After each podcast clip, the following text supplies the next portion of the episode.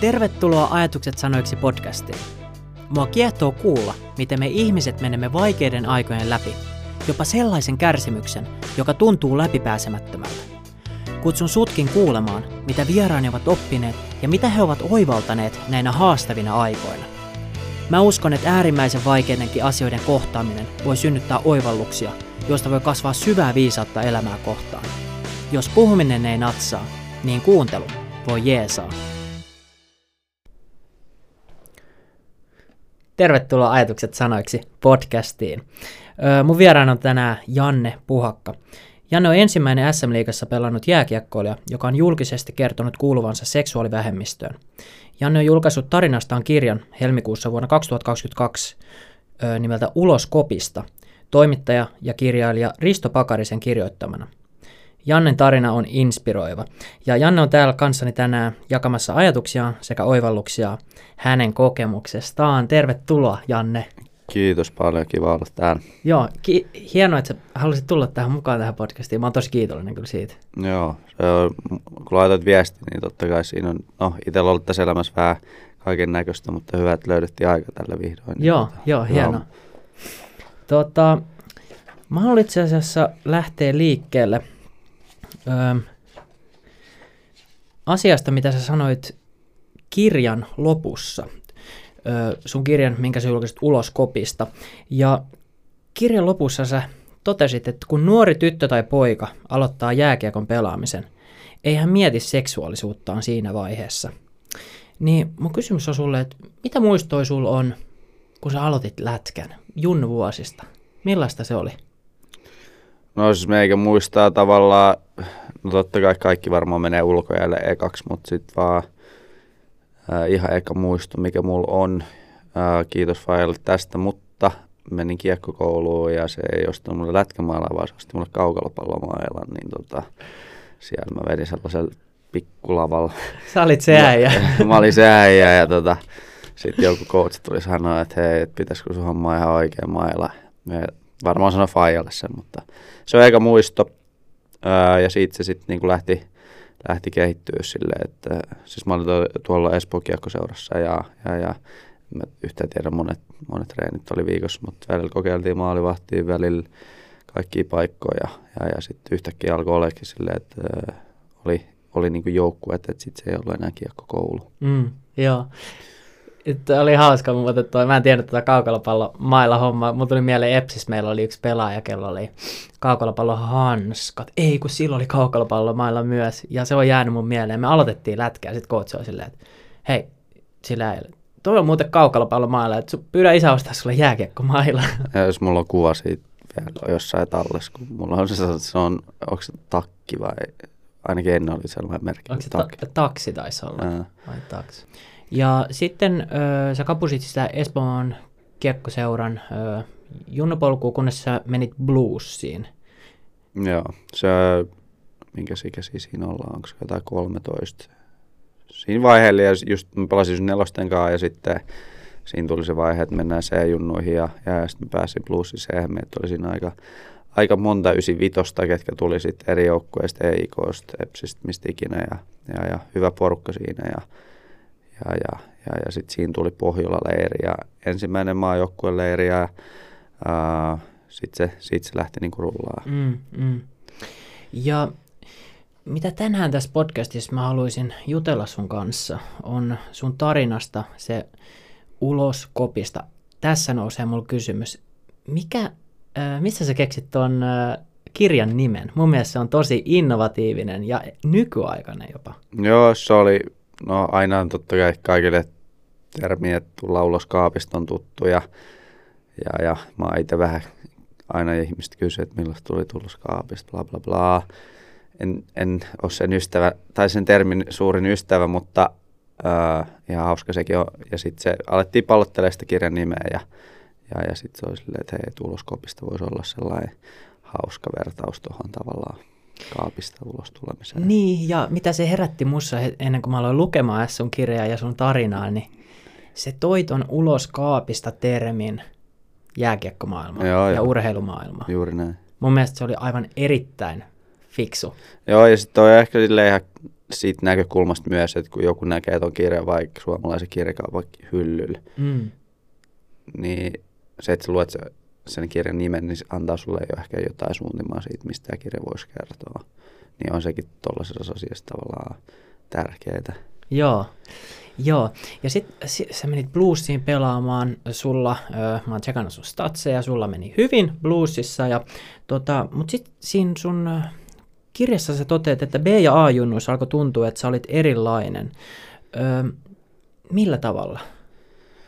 Öö, se on varmaan yhdistelmä siitä, että sä kasvat fyysisesti, murrosikä, Mm. ää, sellainen vaan. Ja sitten mulla oli sellainen niin kuin, tilanne jossain vaiheessa, mulla oli sellainen pieni loukkaantuminen, ei mitään vakavaa, mutta ei, ei pystynyt pelaamaan. Ja sitten sä oot aika paljon sellaisessa ää, omassa kuplassa ja mietit asioita ja, ja näin. Ja sitten jossain vaiheessa vaan tajus, että okei, että ää, kiinnittää kadulla, missä ikinä mä menen, mä kiinnitän niin kuin miehiä huomioon naisia ja, ja, ja sitten se on vaan sellainen, että okei, mulla on murrosikä menossa, tämä on vaan sellainen prosessi, mitä mä käyn läpi ja Mm. et, et varmaan kaikille tämä on ihan normaalia, mutta silloin mä muistan, että se tapahtui ensimmäisen kerran, että mä aloin kiinnittää huomioon myös samaa, samaa tavallaan sukupuoleen ja, ja, ja mutta niin kuin sanoin, se oli vaan sellaista, että sen ajattelin, että okei kaikilla, että kun sulle puhutaan, niin sitten sanotaan, että sulla tulee käymään tai tulee erilaisia ajatuksia kaikilla ja, ja sitten mä ajattelin, että se on vaan osa sitä prosessia, mutta sitten se pysyy. Joo, okei. Eli sä huom- aloit tuntea tuollaisia tuntemuksia, aloit huomata sun kropassa ja mielessä, niin ö, sä sanoit, että sit se pysy. Niin ö, miltä se tuntuu, että se ei sitten alkanut lähtemäänkään pois, vaikka sä olit ehkä, oliko sä vähän odottanut, että se jotenkin lähtisi pois? No en mä tiedä, oliko mä odottanut, mutta sitten mä olin vaan sellainen, kellekään tietenkään puhunut siitä, mä vaan aina pakenin. No oli erilaisia silloin, siitä on kuitenkin aika kauan, niin toi chattimaailma oli erilainen, mutta siis Ne. netissä oli erilaisia chattipalveluita, missä mä pystyin juttelemaan miesten kanssa ja sitten se vaan oli sellaista, tiedätkö silleen, että jollekin pystyi puhumaan homoseksuaalisuudesta, niin se oli silloin jollain tavalla vapauttavaa, mutta Mm. Mut, no jälkikäteen kyllä esimerkiksi äiti on sanonut, että, joo, että kyllä sä olit niinku tietokoneella tosi paljon, mikä oli tavallaan epänormaali siinä mielessä, että mä olin tosi liikunnallinen lapsi ja mä en ikin pyytänyt pleikkaria tai mitään tällaista. Sitten yhtäkkiä mä oon jotain 14-15 ja sitten mä oon tietokoneella koko ajan. Faija ja äiti on silleen, että mikä homma, että, että ton pitäisi olla jossain tuolla tai sitten siellä pitäisi olla, missä sen kaikki tyttöystävät ja tälleen on. Että, että, että kyllä siinä oli joku juttu, mutta sitten tässä oli mulle sellainen pakokeino päästä purkaa ehkä sellaisia omia ajatuksia ja kysyä ihmisiltä sit siellä netissä, että miten tämä homma toimii ja mitä mä voin tehdä tai mi- ihan mitä vaan, mutta silleen. Mm. Eli sä sait niinku tukea sieltä netin kautta. Joo, joo, se on jollain tavalla ehkä se otollisen tapaa jutella, mutta kyllä se nyt niin kuin tänä päivänäkin, niin, niin, niin sellainen chattailukulttuuri on aika, aika vahva. Joo, ja se, että sä pystyisit sieltä netin kautta jutella, ö, oli hieno tuki sulle. Millaista se oli sitten elää sellaista elämää siinä ö, A-juniori-ikäisenä, milloin ollaan, minkä ikäisiä siellä ollaan, 17 viiva Joo, mäkin menin ajun niin vähän aikaisemmin, niin, mutta joo 17 about, joo, koska, mutta jos se on, sanotaan, että se, ne vuodet ennen sitä on tavallaan, sä oot tosi sellaisessa lätkäkuplas, mikä on silleen niin kuin nättiä myös, Mm. kun sä oot, sä oot siinä, sanotaan vaikka lukio ykkösellä ja, ja, ja homma tavallaan luistaa ja joka päivä reenit, sä voit lähteä koulusta vähän aikaisemmin, kun sulla on reenit ja opettajat tietää, sitten sulla aamuja ja se on tietty sykli siinä ja, ja, ja mimmit kiinnostui ja tuli katsoa joka peli. Ja se on sellaista niin kuin, niin kuin tavallaan ihan hauskaa elämää ja sitten viikonloppuna on peli ja sitten on kotipileet jonkun himassa ja niin kuin, tavallaan tosi hauskaa nuoruutta ja sille harmitonta, ää, mutta sitten ää, no sitten just siinä tavalla samalla alkaa aikuistua hmm. ja sitten just lukio edes tavallaan ehkä itse sit myös tajus, että et, et mä en vaikka voi mennä johonkin vakavaan parisuhteeseen naisen kanssa, koska mä todennäköisesti tuun satuttaa sitä jossain vaiheessa tosi pahasti ja, ja, ja ää, mä en edes muista sun kysymystä, mutta, Joo. mutta ää, niin kuin ajun, Niin, se Mm. kysymys oli ehkä, ö, saat olla vielä tulossa itse asiassa, että Mm. öö, millaista se oli sitten, miltä se tuntui, niin kuin, jouduiko se vähän niin kuin salailemaan sitten öö, sitä omaa seksuaalisuuttaa? No en mä ehkä ajunnoissa, oli silloin mulla oli tosi sellainen fake game going on, että niinku piti oikeasti yrittää näyttää, että mäkin pystyn saamaan mimmejä. Se oli silloin Mm. sellaista, että silloin mä yritin tosi vahvasti niinku e- olla joku muu. Okei, okay. Et, et, et, se oli sellaista kyllä, että kyllä mä olin niinku ihan samalla tavalla tuolla kisuttelee naisia kuin Joo. joku muukin. miltä se tuntui? No ei no ei, mä oikeastaan edes silleen muista, että väärältä, mutta sitten jotenkin se vaan sopi siihen, että sitten mä sain jotain arvostusta tai Joo, se on vaikea selittää, että, että, että se vaan hyvä story, kun sä menet johonkin kotibileisiin ja pääset jonkun Mm. viemään kotiin, niin se on niinku ns. arvostettava juttu siinä, siinä, joo. siinä iässä, niin, niin, niin sitten halusi olla yksi niistä cool guys. Ja etenkin niin kuin jääkiekkokulttuurissa, kun itsekin kasvoi siihen, niin kyllä se joukkueen hyväksyntä ja että sä oot osa sitä ryhmää, niin sä, joten, sä teet kaikkes. Sä teet kaikkes, että sä, sä muutat sun puhetapaa, sä muutat sun tyyliä sellaiseksi, että se sopii kaikille. Sä haluat vaan jotenkin koittaa kaikkes, että sut hyväksytään siinä joukkueessa. Ja etenkin A-junnuikäisen. Joo, joo, se on tavallaan aika, kun silloin se myös se kilpailu pelillisestä jo ehkä kovinta. Mm. Siellä ajunnossa jotkut on jo siinä liikaporteilla, siinä ammattilaisuuden porteilla. Niin, Ja sitten toiset on siellä vähän silleen, että mitä tästä tulee, että pitääkö mun lähteä opiskelemaan vai onko mulla jotain chanssiä. Ja sitten just myös tuo kilpailu sitten sit myös siellä henkisellä puolella ja pukukopissa, niin se on, se on kyllä, niin kuin sanoit, niin se on aika haastava ikä, ikäluokka siinä mielessä. Joo.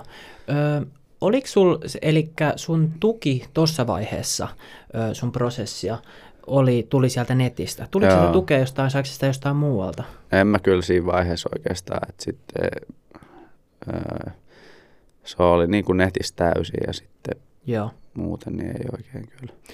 Tähän mä haluaisin kysyä, että nyt jälkeenpäin katsottuna, niin olisiko se halunnut, että, ö, olisiko se toivonut tukea, että joukkueella olisi ollut tarjot, joukkue olisi tarjonnut jonkinnäköistä tukihenkilöä, jolla olisi pystynyt mennä jakamaan ihan mitä vaan ajatuksia. Ei, tos iässä mä en ehkä itse ollut niin kypsä edes ajattelee, että olisipa siistiä, jos mulla olisi urheilupsykologi käytös. Okei. Et, et, et se tuli sitten myöhemmin. Ää, mutta ei kyllä silloin ajunnuissa ole niin sellaista, ää, sellaista nuoren miehen elämää, että Joo. ei, sitä kyllä tullut mietittyä. Joo, se on kyllä, mä, no mä en Suomessa pelannut lätkää, mutta siellä Jenkeissä, kun myös pelasi sitä niin kuin lätkää, niin kyllähän se on hieno, hieno aika. Kyllä. Ja, ja et sä, et sä siinä hirveästi mitään muita mieti. Et Kyllä. Se on hienoa mennä pelaa lätkää ja pelaa yleisön edessä. Ja sä itse asiassa pelasit niin hyvin, että sulla tuli mahdollisuus mennä Kanadaan juniorisarjan pelaa kiekkoa. Joo. Ja mm, monta kautta sä olit pelannut Bluesin A-junnuissa kun, ennen kuin sä lähit? Öö, vedikö mä yhden täyden kauden? Joo. Et se oli niinku, äh, silloin sitä edeltävä mummo oli niinku b sitten mä kävin Aspelaa jotain pelejä, mutta sitten jo yksi kausi, sitten tuli äh, 18 MM-kisat Sotsissa ja sitten silloin mulla oli agentti ja sitten mä sanoin, että olisi kiva mennä niin johonkin noista junnusarjoista ja sitten sanoin, että no, että katsotaan, että jos kisat menee hyvin, niin se on ihan mahdollista. Ja, Mm. ja, ja mä olin tosi pienessä roolissa kisoissa, mutta sitten mä kuitenkin pelasin hyvin niillä minuuteilla, mitä mä sain. Ja, ja, ja sitten, no kesä siinä sellainen dra- ää, drafti ja, Mm. ja, ja sitten varas ja, ja, ja sitten se oli toteutu tavallaan sellainen, silloin se oli tosi vahva unelma, että mä haluan sinne. Niin Joo. tota, Se oli siistiä. Voin uskoa. Eli sä pelasit U18 MM-kisoissa Joo. ja pelasit siellä hyvin ja sitten sut varattiin ö, kanadalaiseen juniorisarjaan, oliko se Kuomijuhalla. Joo. Sä pelasit siellä sen ensimmäisen kauden ja se kausi meni hyvin. Joo, se oli kyllä. Se on tosi sellaista, niin kuin mä olin niin intoa täynnä, että tavallaan ehkä sanotaan, että si- sillä ekalla kaudella mä oon nauttinut jääkiekosta niin kuin todella paljon silleen, mm. Mm. että se oli vaan niin siisti se kokemus ja paljon yleisöä ja, ja, ja ää, se oli vaan tosi hauskaa, kaikki oli uutta. Mm, mm. Varmasti tosi todella ö, kivaa, sä oot tässä vaiheessa varmaan 18-vuotias. Joo. Tota, Sitten sä tulit sieltä Suomeen ekan kauden jälkeen, vietit kesän Suomessa, ö, treenasit ja olit valmistu, valmistu, va, valmistautumassa toiseen kauteen. Ö, sinä kesänä sä tapasit sun nykyisen miesystävän Rolfin. Joo, Kerro tästä. iso muutos. Mutta jos se oli sellainen tavallaan kesä, kun mä sitten ensimmäisen kerran ää, sanotaan, että seksi miesten kanssa tuli kuvioihin ja tapasin, ää, no mä en voi sanoa treffeillä, kun mä tyyliin, mä sanoin jengille, että mä en ikinä sanonut mun oikeat nimeä esimerkiksi. Ai kun sä menit niinku deittailemaan. Niin, Okei, okei. Mä sanoin, että mä oon joku muu ja, ja, ja sitten mä sanoin, että mä opiskelen jossain, tiedätkö, vaikka jossain Oulussa tai jotain, Ne. tiedätkö, ihan niinku, että kukaan ei tiedä sit, kuka mä oikeasti oon, mutta silloin mä aloin tapaa ihmisiä ja, ja, ja uh, sitten tosiaan uh, kesällä tavattiin Rolfin kanssa ja sekin piti olla sellainen, että no tavataan kerran ja ei se mitään, niin kuin kaikki tietää, että meillä on ikäeroja ja näin, että ei tässä mitään sen vakavampaa näin ja, ja, ja sitten tavattiin ja, ja, ja sitten se, oltiinko me yksi viikonloppu siinä ja, ja sitten mä lähdin friendien kanssa purjehdusreissulle. Ja sitten nekin sille kommentoi jo siellä reissulla, että sä oot vähän erila- tai jotenkin joku sus on muuttunut. Ja sit Millä olisin- tavalla?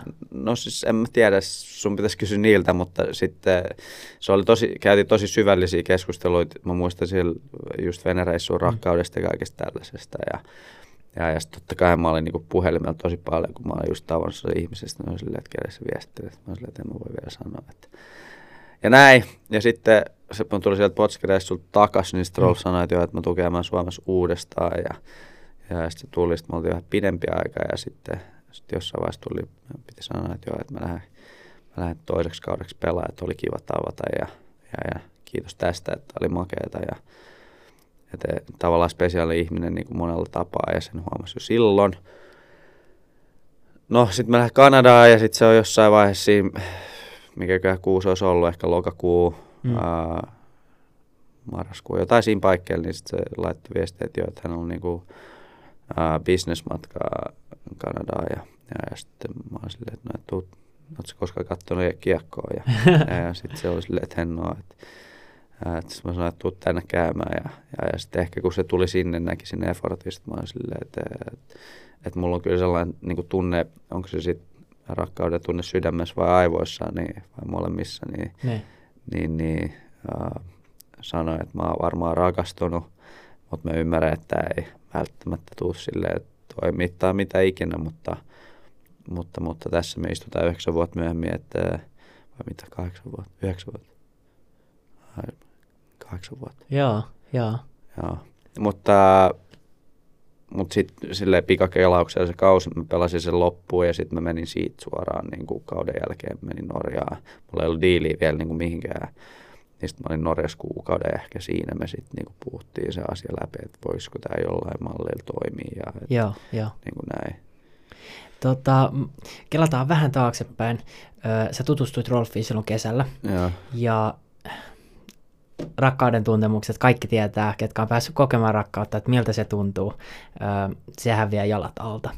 Ja mulla itselläkin on käynyt toi, se oli toka vuosi yliopistossa, niin, niin kuin rakastu, ihan kokonaan rakastu. Ja, mutta samaan aikaan elämä vei mut jenkkeihin takas, koska mulla oli siellä yliopisto, jota mun piti käydä. Ja se on ollut kyllä mun yksi elämän rankimpia päiviä, kun mun piti lähteä Suomesta ö, USAhan ja jättää se rakkaus tänne Suomeen. Ja se tuntui niin väärältä. Se tuntui, että elämä vaan veti niin kuin toiseen paikkaan.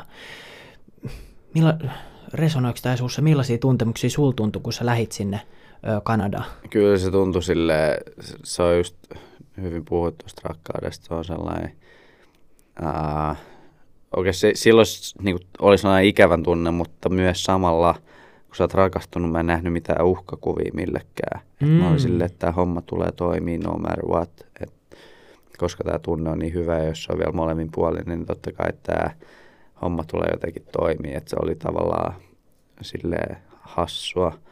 Mutta joo, kyllä se tuntui totta kai pahalta, mutta sitten sit just silloin, kun Rolf sanoi, että hän voisi tulla käymään, niin sitten oli silleen, että okei, että ehkä tämä tunne on molemmin puolinen, että, että, että, että si, siitä ennen ei me oltu oikeastaan silleen puhuttu siitä tai että se oli vaan silleen, että kiva tapailu, että joo, että sä oot mukava tyyppi, mutta Joo.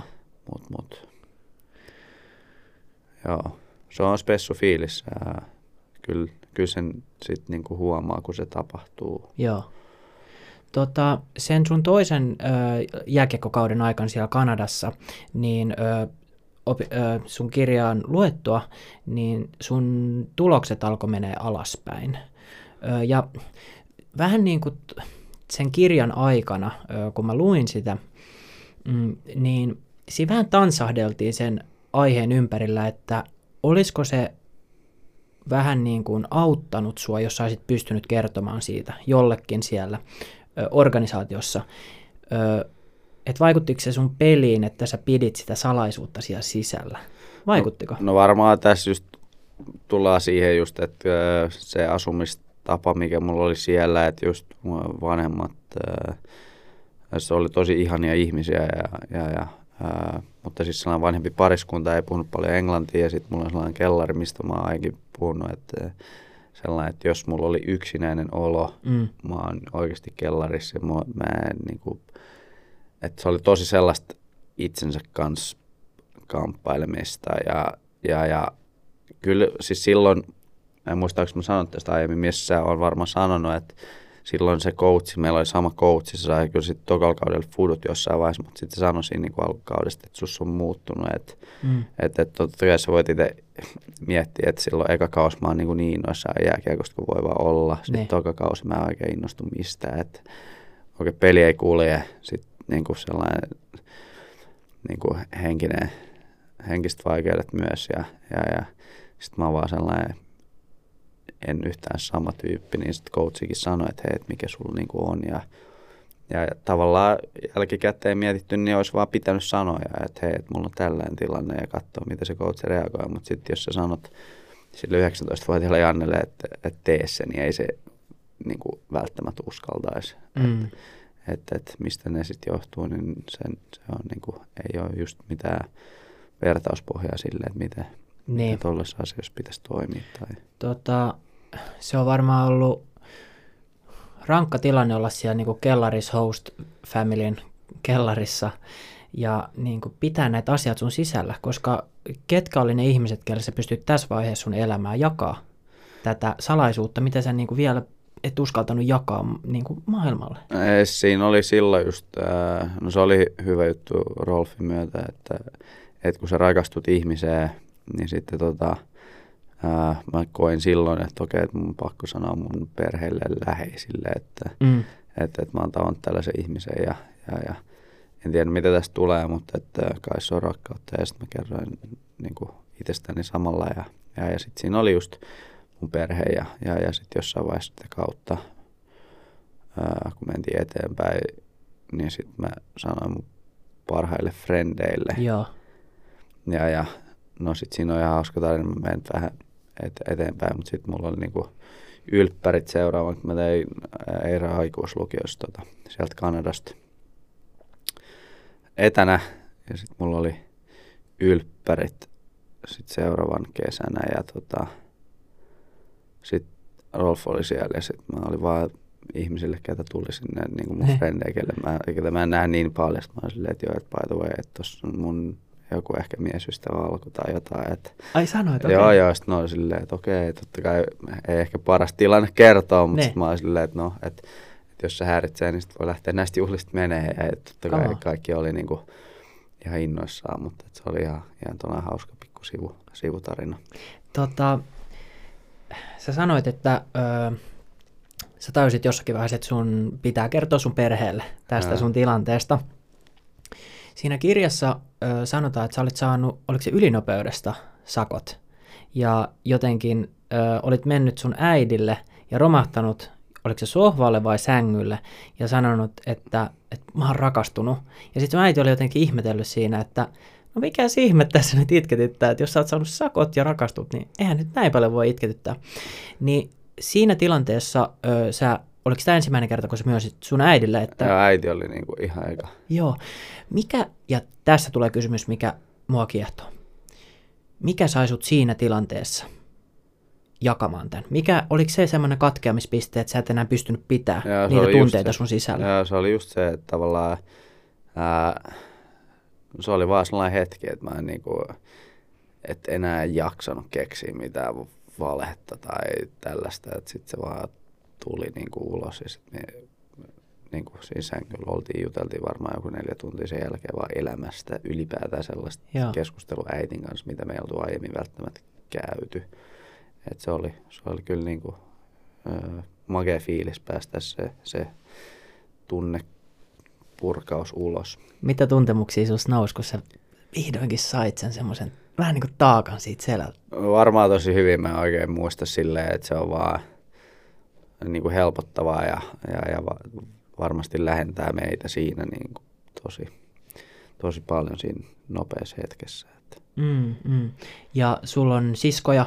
joo, kaksi Ja- siskoa, joo. Kuinka, kuinka iso merkitys sillä sun perheen tuella on ollut tässä prosessissa? On tosi iso, totta kai se on se varmaan monelle vähemmistöedustajalle se isoin sellainen Joo. Ää, taakka, että hyväksyykö mun oma perhe. Ja totta kai Mm. on paljon sellaisia tilanteita, missä se lähtökohta on se, että mun perhe ei välttämättä tule hyväksyä ja sitten sitä lähdetään vaikka ulkomaille pakoon tai mitä ikinä, niin, niin, niin mulla nyt ei ehkä ihan sellaista pelkoa ollut, mutta kuitenkin jonkun näköisen, että, että ei, ei me nyt oltu silleen avoimesti muuta kuin mun toisen siskon kanssa ehkä puhuttu, että, että, että me oltiin samalla sivulla ylipäätään vähemmistöistä ja kaikesta tasa-arvoista tällaisesta, mutta en mä ikinä olla äitin tai iskän kanssa puhunut niistä asioista ja, ja, ja si, siksi se ehkä silleen jännitti tai pelotti, että, että, että se on, niin kuin sanoin, se on edelleen monelle ihmiselle se isoin kynnys kertoa perheelle ja sitten sit jos se menee hyvin, niin ehkä se on sitten helpompi alkaa puhua muille myös. Mm, mm. Ja siinä tilanteessa vähän niin kuin ulkoiset tekijät, että sä olit saanut sen sakon, se on Joo, joo, varmaan joo. vähän vitutti siinä. Joo. Niin kun sitä rantapalloa painaa veden alle tarpeeksi kauan, niin se vaan suurenee ja suurenee. Sitten jossakin vaiheessa se katse Kyllä. haluaa tulla sieltä pinnalle. Kyllä, kyllä. Tota, sitten sä ö, menit sinne Norjaan kesällä tokan kauden jälkeen ja sait mahdollisuuden pelata Espoon Bluesissa liigaa. Joo. Oliko se näin? Joo, se oli myös yksi unelmien täyttymys, sit kun pikkupojasta käynyt katsoa bluesipelejä ja, ja, ja pääsi sinne pelaamaan, niin ihan superhienoa ää, tavallaan se ää, fiilis. Ja sitten muistan niin kuin edelleen se ensimmäisen liigapeli ja, ja, ja toki sitten ihan jos puhuu jääkiekosta, niin toivoo, että jotenkin silloin oli siisti olla liigapelaaja Joo, ja, ja näin. Kotikaupungissa vielä. Niin, niin että et toki siinä oli plussilla omat ongelmansa ja pelaajia lähti ja tuli jostain ja sitten meni konkurssiin, mutta et, et, et, kun kuitenkin oikein sen niinku huomasi sit, kun tiputtiin liigasta, sitten mentiin A-junnuihin ja sitten siellä pystyi tekemään tulosta ja päästiin finaaleihin, hävittiin Ilveksellä. Ilveksellä on tosi hyvä jengi, mutta, mutta et sit siinä pystyi tekemään pinnoja tälleen, että joo, että kyllä mä osaan vielä pelaa tätä. Sitten mä oon grindannut sen koko vuoden jossain nelosketjus viiden minuutin peliajalla, niin joo, ei ollut kyllä niin nättiä, että olisi voinut vaan sanoa, että laittakaa mut mestikseen, että mä haluan kehittyä, mutta eipä siinä jotenkin ymmärtänyt sitä. Ja, ja, ja sitten se on aina sellaista, että coachit päättää, että kuka menee minnekin Joo. ja näin. Et, et, et, mutta siis hieno vuosi tavallaan, että se oli just silloin sellaisia sisko ja Rolf kävi katsoa tosi paljon meidän pelejä ja, ja, ja ää, hyviä hetkiä ja, ja, ja silleen hyvin muistoja. Ja sitten se on just myös ehkä nyt sitten, kun on duuneissa ja tälleen, niin sitten oppinut vähän katsoa sitä konkurssiasiaakin silleen uusilla silmillä. Että silloin se oli pelaajan vaan, että kunhan oma liksa tulee tilille, niin ei mua paljon mikään muu kiinnostaa. Ne. Vaikka, vaikka siinä tapahtuu tosi paljon asio- isoja asioita ympärillä ja, ja, ja surullista siinä mielessä. Mutta, mutta joo, se oli hieno vuosi.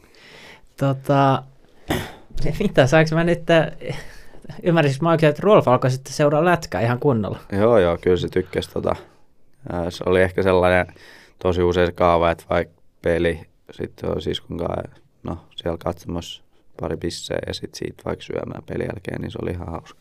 Joo, ja äh, siinä kirjassa sä käyt läpi, että äh, Rolfi, niin siinä vaiheessahan se ei ollut oikein julkista vielä. Ei ollenkaan. Niin miten Rolf, äh, kä- Miten se toimi se homma siellä? No tässä on niin paljon sellaisia hassuikin yksityiskohtia. Ei, mä sanoin siskolle vaan aina, että jos joku tunnistaa hänet, Niin. ää, niin sit Rolf voi olla joku perhetuttu tai että et, et ei missään nimessä saa sanoa, että se on mun puoliso.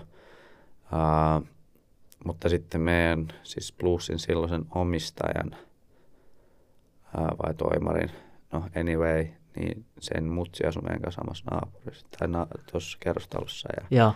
ja, ja sitten ää, kun Rolf oli kylässä, niin sitten mä olin silleen, että okei, että mä menen autolle eka tsekkaa, että ei, niin kuin, mä en halunnut mitään huuja, että alkaa liikkua, niin silleen ihan absurdeja juttuja, että, että piti miettiä tollasta, ettei sanalla tavalla liikkuu, niin, niin tota, mutta sitten jollain tavalla mä mietin, että inhimillistä, että, että, että, että eihän niin kuin normaali ihminenkään eihän ne halua, että niistä ns. aletaan juorumaan, niin, Niin. en mäkään sitä halunnut. Että, tota. Niin. Mutta tollaisia paljon sellaisia juttuja, että jos me oltiin, mentiin kahdestaan syömään johonkin keskustaan Helsinkiin, niin kyllä mä sitä aina mietin, että jos tulee joku tuttu vastaan, niin joku selitys pakko olla. Joo. Että sellaisia ei kenenkään pitäisi joutua miettimään tollaisia juttuja, mutta mä niitä mietin ja sitten mulla oli aina joku selitys Mm. valmiin. Sä toteat tuossa kirjassa todella voimakkaalla lausahduksella, että rakkaus muuttaa kaiken. Ja se muutti sut varmaan silloin, ekan, kun sä tulit Kanadasta ekan kauden jälkeen takas. Muutti vähän sen tilanteen. Mulla on tuosta Rolfista kysymys. Millainen tuki, millainen merkitys Rolfilla on ollut sulle tämän prosessin aikana, että hän on ollut siinä koko ajan tukena sulle, kun sä oot sitä tarvinnut? Millainen fiilis se on, että sulla on se rakkaus siinä vierellä, kun sä itse käyt tätä prosessia läpi? Tosi iso, koska se ei missään vaiheessa just vaikka asettanut itseänsä jääkiekko edelle siinä mielessä, että okei, että mm, niin kuin häntä piilotellaan ja että pitäisikö sun nyt tehdä valinta, onko, se mä tai jääkiekko. Sitten se antoi mun mennä sen tavallaan omalla vauhdilla sen prosessiin ja totta kai jos jo sit oli se ihminen tosi vahvasti siinä, kelle pystyi puhua ja, ja, ja se oli niin kuin tosi, tosi iso apu siinä mielessä, että, että, että ää, oli sellainen tuki ja turva, ei tarvinnut pelkää yhtään mitään ja, ja, ja ää, just se, että se ei painostanut mua mihinkään valintoihin, että sekin sitten kun se päivä tuli, kun mä jääkiekon lopetin, niin se oli ihan mun omilla ehdoilla ja omista syistä ja ei, ei mitään ulkopuolista Mm. sellaista painetta. Ja sitten vuonna 2019 ö, oli se, koitti se hetki, kun sä julkaisit Rolfin kanssa, oliko tämä neljävuotispäivä, meneekö nämä vuodet nyt Joo, oikein? Mä, mä en muista, mutta jotain sellaista joo. Juhlitte ju, ö, jotain juhlapäivää, Joo. ö, vuosipäivää, ja ö, se oli ensimmäinen kerta, ö, kun sä julkisesti sitten ö, olit oma itsesi. Niin miltä se tuntui? Miltä se tuntui laittaa se kuva sinne Instagramiin? Öö, no se, se oli just sellainen tosi spontaani juttu. Öö, me oltiin lentokentällä ja sitten mä olin silleen, että, no, että, että jos somessa on joku hyvä puoli, mua seuraa sellaista ihmistä, ketkä on mun lähipiirissä Mm. ja sitten siitä tavallaan se ulkopuolinen lähipiiri myös. Että, se, että jos mä törmään johonkin, niin mä välttämättä aina puhu sen kanssa ihan hirveästi ja kerron, mitä mun elämässä. Mutta sitten ne näkee sen kuvan, niin ne tietää, että okei, toi on puoliso. Joo, ja sitten mä ajattelin, että se on niinku se mulle tavallaan hyvä tapa viestiä tästä asiasta ja, ja joku voisi sanoa, että se on se mun kaapista ulostulo, mutta sitten siinä on yksi, yksi äh, Joni, joka oli silloin Miltonilla töissä ja Miltonilla sellainen, miksi sitä sanoisi, viestintäkonsultointifirma ja sitten se huomasi sen mun julkaisu ja Joni on pelannut itse jääkiekkoa ja, ja, ja sitten se sanoi, että joo, että ihan vaan silleen, että haluaisit sä puhua tästä julkisesti, että siitä Mm. mm. voisi olla apua monelle ihmiselle. Ja, ja, ja sitten mä olin silleen, että no, aluksi, että ei missään nimessä, että en mä halua. Ja, ja, ja sitten mä mietin sitä uudestaan ja juttelin vähän ympärillä olevia, ympärillä olevia, olevia ihmisten kanssa, että voisiko se olla hyödyllistä. Ja, ja, ja totta kai sitten sä pallottelet ja tiedät, että susta tulee julkinen henkilö ja mitä miinuksia plussia siinä on. Ja, ja, ja, ähm, mutta sitten mä päätin, että jos mä saan yhdenkin ihmisen vaikka äh, jatkaa niiden kiekkouraa tai mitä Mm. lajia vaan, niin se on mulle sellainen ää, niin iso plussa, että kyllä mä sitä haluan puhua julkisesti ja, ja, ja on iloinen, että sen tein. Et, Joo, joo, ja toi on hienoa, että sä haluaisit olla esikuva jollekin nuorelle, semmoinen tuki. ky- kyllä, se, se on jälkikäteen tajunnut, että, että kyllä mulle olisi ollut tosi iso apu, jos mulla olisi ollut joku sellainen ihminen, ketä mä olisin voinut selkeästi seurata tai katsoa vähän esimerkkiä, mutta kun ei oikeasti ollut kirjaimellisesti ketään. Mm. Ää, oliko silloin ehkä Ari-Pekka Liukkonen niin uimari, mutta kun se ei, se ei niin resonoi muhun millään tavalla, kun se on, laji on niin erilainen. Mutta, mutta joo, niin sit, no mä halusin, että pystyisi keventämään jonkun taakkaa edes jonkun verran. Joo, joo. Ja tota, nytten, jos tätä podcastia kuuntelee, kuuntelija, ja kokee olevansa samanlaisessa tilanteessa, missä sä oot ollut, Mm. Millaista viestiä sä haluaisit lähettää tälle kuuntelijalle? Mä aina sanon, että no, nykyään paljon sellaisia tavallaan keinoja, mutta älä jää, mä olin siellä kellarissa yksin ja sitten joku, mä en oikeasti tiedä, että jos joku olisi silloin tehnyt mulle joku masennustesti, mä olisin varmaan ollut masentunut ja, Joo. ja, ja sitä itse sille ajattelee, että nyt mä oon masentunut, mutta varmasti olin tai jotain siihen suuntaan ainakin ja, ja, ja niin mä aina sanon, että jos sulla on, se voi olla sun läheinen, se voi olla joku, joka on, tekee duunia näiden asioiden parissa, parissa mutta et, eti se ihminen, kelle sä koet, että on vaikka vähiten pelottavin puhua tästä asiasta ja sit sä niin kuin lähdet murtaa muuria sitä kautta, että sit, et sit se on vaan ikävä fakta, että jos sä puhut sitä asiasta ikinä kellekään, niin sit sä oot aina sen asian kanssa yksin. Että se ei niinku, sit se asia ei etene mitenkään, että se, se on pakko aloittaa jostain ja, ja, ja ää, totta kai en voi lupaa kaikille, että se tulee ole helppoa tai että kaikki tulee hyväksyä, että se maailma, ei aina toimi niin, mutta, mutta, mutta silti se on, se on löydettävä se yksi ihminen, kenestä aloittaa ja sitten jos se menee hyvin, niin sitten etsii se seuraava ja, ja, edelleen korostaa, että tuolla on myös ihmisiä, ketkä tekee töitä näiden asioiden parissa, että niille, niille nyt ainakin pystyy puhumaan, että se on, se on tosi tärkeää. Mm. Ja siinä kirjassa itse asiassa toteat, että ö, kaikki ne pelot, mitkä sulla oli ollut siitä, että sä kerrot sun homoseksuaalisuudesta sun perheelle, niin mikään niistä ei toteutunut. Niin se on, no mä oon ollut tosi onnekas siinä mielessä, mutta, mutta äh, niin kuin tuossa vähän viittasin, niin se ei aina kuitenkaan mene niin, että Joo, se on, se joo. on niin kuin, äh, kyllä mä tiedän ihmisiä, ketkä perhe vaan sanonut, että no, että sä et enää osa meidän perhettä, mutta sitten se on taas kulttuuri ja uskonto ja tosi paljon va- vaikut, niin kuin ulkoisia vaikuttavia tekijöitä siinä, että mistä nekin sitten johtuu. Joo. Tota, miten tämä, se, että sä uskallat olla täysin oma itsesi ja uskalsit ylittää sen pelon, että se rakkaus oli isompi kuin se pelko, että sä vihdoinkin uskalsit niin kuin kertoa ihmisille, kuka sä oikeasti niin kuin olet. Millä tavalla tämä näkyy sun muilla elämänalueilla? Näkyykö tämä jotenkin? Onko tämä niin päätös vapauttanut sua jotenkin tekemään uusia asioita tai No ei välttämättä uusia asioita, mutta kyllä mä, mä vaan huomaan sen itse sellaisena, äh, jos voi käyttää vaikka henkisenä hyvinvointina tai, Mm, tai joo, sellaista. iso se, juttu. on- se, on, se on sellainen. Totta kai nykyään sitten ne ongelmat on vaikka jotain duuniin liittyviä tai Joo. sellaisia aikuisten, aikuisten juttuja niin sanotusti, mutta, mutta sellainen henkinen hyvinvointi on ollut sen jälkeen tosi hyvä ja, ja, ja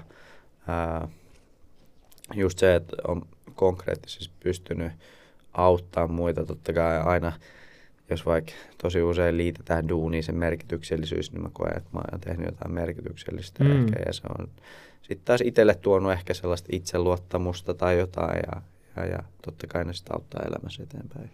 Joo, ja yksi iso teema, minkä mä ton kirjan luettua, niin sieltä rivien välistä otin, ja sä itse sanoit siinä kirjassa myös, oli, että ö, se, että sä tulit kaapista ulos, sori, että mä käytin tätä sanaa, Joo, tai siis mä Joo, joo, joo, joo, joo. tai sanotaan nyt että kopista ulos, joo. niin tota, sen ei pitäisi olla iso juttu. Sen pitäisi olla normaalia. Ja sitten sä toteat siinä kirjassa muistaakseni, että mutta niin kauan, kunnes se ei ole normaalia, niin siitä on puhuttava. Ja Oi. mun mielestä oli tosi vahvasti sanottu, tosi No se- hienosti no sanottu. kun se on just näin, jos sä meet nyt, ja tämä on väite, tämä ei ole tietoa, mutta jos sä meet nyt vaikka B-junnuihin, sanotaan vaikka, jo, no mä en sano mitään seuraa, mutta sä meet sinne ja se menisit ulkopuoliseksi johonkin keskusteluun, missä valmentaja kysyy siltä pelaajalta, siitä, ne tapaa ekan kerran. Joo. Mä väitän, että tosi monesta tilanteessa on, sitten kysytään, että no, et, mites teet ja onko sulla tyttöystävää? Tiedätkö se Niin. silleen, että se on niinku se kysymys ihan varmasti, mitä tuolla vielä, niinku, että tuollaisia pieniä juttuja, mihin sut laittaa siihen tilanteeseen, että okei, että nyt mä oon tässä, mulla on joku lukio, tai sille, sulla voi olla poikasta sellainen salainen. Mm. Sitten sun coachi kysyy, että hei, et no, että onko sulla tyttöystävää? Sellainen perus, tavallaan mukava kysymys. Mutta sitten sulla on se nuori amppa siinä. joo. Ja sitten se on silleen, että ei hemmetti, että miksi toi kysyy multa näin. Mm, mm. Että tollasia, tämän takia mä koen, että on tärkeää, että puhutaan. Ää, se vaatii myös just esikuvia Kyllä. ja sitten myös sitä, että ää, ihmiset tavallaan kouluttautuisi ja organisaatiot kouluttautuisi. Ja tästä mä oon koettanut paljon myös puhua ää, niin kuin urheiluorganisaatioille ja ylipäätään julkisuudessa, että se sellainen itsensä kehittäminen ja kouluttaminen, niin se on tosi rikastuttavaa. Kyllä, ja sillä on iso vaikutus myös nuoriin pelaajiin, ketä Kyllä. sä coachaat. Kyllä. Ja sitten kun myös se, että nuoret ei enää hyvä, toki me ollaan nähnyt valmentamisessa iso muutos, että se, ää, just vaikka katsoo NHL, niin siellä on aika vähän sellaisia coacheja, ketkä on, ää, miten nyt sanoisi, sekopäitä tai sellaista. Mm. se Ja ne enää, saa potkuja nyt. Niin, että se ei enää toimi. Ja saman just, no liigassakin just ää, viimeisimpiin nämä kohut, niin niihin asioihin on alettu tarttua ihan eri tavalla. Joo, Ja se on myös valmentajan pitää tajuta se, että, että jos mä en muutu, niin, niin. sitten mä, mulla ei enää duuni. Että, että, että se on ollut ihan kiva huomata. Joo, sä sanoit, että coachien kannattaa kouluttautua. Onko jotain muita ö, muutoksia? Millaisia muutoksia sä haluaisit nähdä jääkiekkomaailmassa? Että ihan sama, mikä sun seksuaalinen suuntautuminen on, niin että jääkiekkomaailmasta tulisi avoimempi ja hyväksyvämpi. Niin onko sulla jotain muutoksia, mitä sä toivoisit vielä näkeväs enemmän tässä tänään? No varmaan sellaisia, ää, just se sellainen vaikka pelaajien tai urheilijoiden ylipäätään, ne on kuitenkin tosi ää, seurattuja ihmisiä. Mä en tarkoita edes pelkästään minkään somen perusteella, vaan ylipäätään sen lajin kautta. Ja, ja että niillä on kuitenkin se ääni, mitä ne voi käyttää. Ne pystyy sen oman äänensä avulla myös helpottamaan sellaisia nuoria, ketkä sen lajin pariin tulee. Mm. Että et, et, joo, mä ymmärrän se koppikulttuuri ja se että tulee olla aina omanlaisensa, mutta sitten se, mitä sä sanot, niin sillä voi olla tosi iso merkitys jollekin pienelle tai nuorelle pelaajalle, joka on siinä omalla kehityspolullaan. Ja sitten mm. Mm. ehkä isommassa kuvassa, niin mä sanon edelleen urheiluorganisaatioille olisi laji mikä tahansa, että vaikka sellaiset julkiset kannanotot kuin Pride tai joku muu, niin se on Niin. paljon aina pallotellaan sitä merkitystä, että mikä sen vaikka logon muuttamisen merkitys on, mutta Niin. se on joillekin tosi suuri ja se on kuitenkin osoitus jostain ja sitten jos sä et tee sitä, niin sekin on taas sitten merkki jostain. Niin, niin. Ja sitten nyt just tuli tämä NRS, me otettu paljon takapakkia, vaikka sen sateenkaari Erkan, sitä ei saa käyttää myötä. Ja, ja tällaisia takapakkeja, niin kyllä sitten kyllä sit tollasia ää, reagoidaan. Joo, joo. Ja se on taas se merkki siitä, että okei, no mäkin oon sit hiljaa. Mm. NHL just teki ö, päätöksen, että joukkueiden pelaajat eivät saa käyttää sateenkaaren väristä erkkateippiä alkulämmöillä Pride-päivänä, eikö se mennyt niin? Joo, just näin. Aika hul, niin kun, kun puhutaan takapakista, niin on, onhan toi takapakki. Joo, on, on ja se ihan turha päätös. Niin kuin silleen, että oikeasti minkäänkään, tai siis silleen, että mä en niin kuin, et, no mä en oikeasti tiedä, että mikä siinä on se isoin peruste edes, mutta Joo. jotenkin ihan silleen, että haloo. Joo, joo. Tota, mä olisin kysy- mä kiehtoo kysyä kysymys sulta, että vuosien varrella, niin onko sun suhtautuminen pelkoon muuttunut millään tavalla? No, toi on vaikea kysymys, koska pelkotiloja on erilaisia, mm. niin sit, Kyllä. äh, mutta varmaan sellaiseen, äh, nykyään mä, vaikka jos mulla on joku mielipide, mä en pelkää sanoa sitä. Ää, totta kai mä en ikinä ole silleen, että joo, että mun pitää niinku ottaa se homma jotenkin haltuun ja olla se asia yläpuolella. Ei, se ei ole se pointti, vaan että mä en just, no ei pelota sanoa asioita, oli se aihealue mikä tahansa. Mutta sitten totta kai mulki on välillä tietynlaisia pelkotiloja. Voi liittyä ihan johonkin pieneen juttuun Joo. tai, tai, tai sitten joku isompikin. Että sitten on vaan, että no ehkä siitä on jäänyt se käteen, että oppii käsittelemään niitä eri tavalla. Että Joo. Ei näe pelkkiä uhkakuvia. Joo, ja tota, sä oot ollut öö, semmoisessa kampanjassa mukana kuin Älä riko urheilua. Haluatko kertoa siitä? Joo, se on tuollainen ihmisoikeusliiton tavallaan laittu sen, en muista enää vuotta, mutta ää, joskus mua kysyttiin siihen mukaan ja sitten mä olin silleen, että, että, että mikäköhän homma, niin kuin, että ei mulla että mä koen, että vaikka mä oon itse puhunut julkisesti asioista, niin mä en ole kuitenkaan mikään alan asiantuntija. Ne. Mutta se on siis, siinä on eri, eri urheilijoita, ää, jokainen, siinä on niin kuin aika monta. Joo. Ja sitten me ollaan eri, eri keinoin tavallaan yritetty, no siinä on just ihmisiä, ketkä käy kouluttaa urheilijaorganisaatioita ja sitten, no siinä on niin paljon rasismin vastaisia kampanjoita ja erilaisia kampanjoita ollut, että tota, ää, mm. mutta siis ehkä se pääydin on siinä, että yritetään muuttaa urheilumaailmaa paremmaksi ja, Joo. ja, ja ää, ää, hyvä kattaus urheilijoita ja, ja, ja sitten siinä on ehkä just se puoli myös, että siinä on ihmisiä taustalla, ketkä tekee tätä duuniksi ja ne tietää termit, ne tietää, mm-hmm. ne pystyy opettamaan meitä urheilijoita, mm. että miten tämä voisi tulla paremmaksi tämä urheilumaailma. Joo, hieno. Ja toi on yksi kyllä hieno konkreettinen steppi, mihin sä oot lähtenyt mukaan. Kyllä.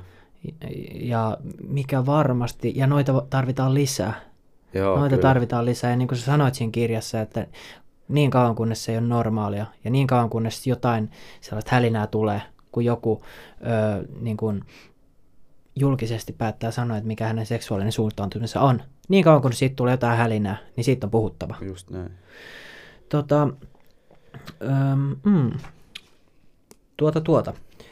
Öö, oliko mulla, taisi olla,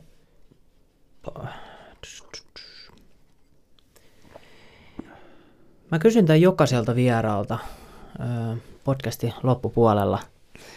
Mikä olisi yksi neuvo, jonka sä antaisit itselle, jos sä pystyisit mennä ajasta taaksepäin? Koko tämän prosessi alkuun, nyt kun sä oot käynyt tämän läpi mikä olisi yksi neuvo, minkä sä antaisit nuorelle Jannelle, e, joka voisi tulla mahdollisesti helpottaa sun psyykkistä hyvinvointia? Vaikea kysymys. Varmaan se olisi jollain tavalla tuohon vähän, mitä mä itsekin äsken viittasin tuossa mun, että, että löydä, että älä jää yksi niiden asioiden kanssa, että, mm että löydä se luottamus johonkin ihmisen, kenen kanssa voit puhua sun huolista. Ja, ja, ja totta kai nyt, jos vaikka mun faija kuuntelee tätä podcastia joskus, niin se on silleen, että tuo, mä oon ollut siellä koko ajan, mutta sitten se on, se on tavallaan ihan totta, mutta sitten se, että jotenkin se on vaan itselle, se ei ole niin helppoa, niin sitten sitä Joo. pitää pystyä itselle sille jotenkin uskottaa se, että hei, tuolla mä voin. Että ehkä se olisi sellainen vinkki, mutta tää ei, ei tule nyt mitään, mitään muuta mieleen. Joo, joo. No No Janne, onko sulla jotain, haluatko sanoa jotain tähän podcastin loppuun? Onko sulla jotain viestiä, mitä sä haluaisit lähettää kuuntelijoille? No ei, ei, ei ole kyllä tota sen kummempaa annettua mieleen, että, että, että jos joskus tulee jotain kysyttävää, niin, niin, niin multa mult voi kyllä kysyä. Että, että, että, niin kuin sanoin, en ole mikään asiantuntija, mutta pystyn, autan kyllä mielelläni, jos, jos on jotain, jotain mielen päällä. Mm, mm, hienoa. Janne, kiitos, kun halusit tulla jakamaan sun tarinaa tänään Ajatukset sanoiksi podcastiin. Öö, mä uskon, että sun elämäntarina kannustaa kuuntelijat elämään elämää, joka on aidosti heidän laistaan. Ja mielestäni se on hienoa, että on olemassa sunlaisia esikuvia, etenkin nuorille, jotka saattavat kokea olevansa samanlaisessa tilanteessa, missä sä oot itse ollut ja mistä sä oot päässyt eteenpäin hienoa, että me pystytään jakaa tätä podcastia ja sun tarinaa kuuntelijoille. Kiitos Janne. Kiitos.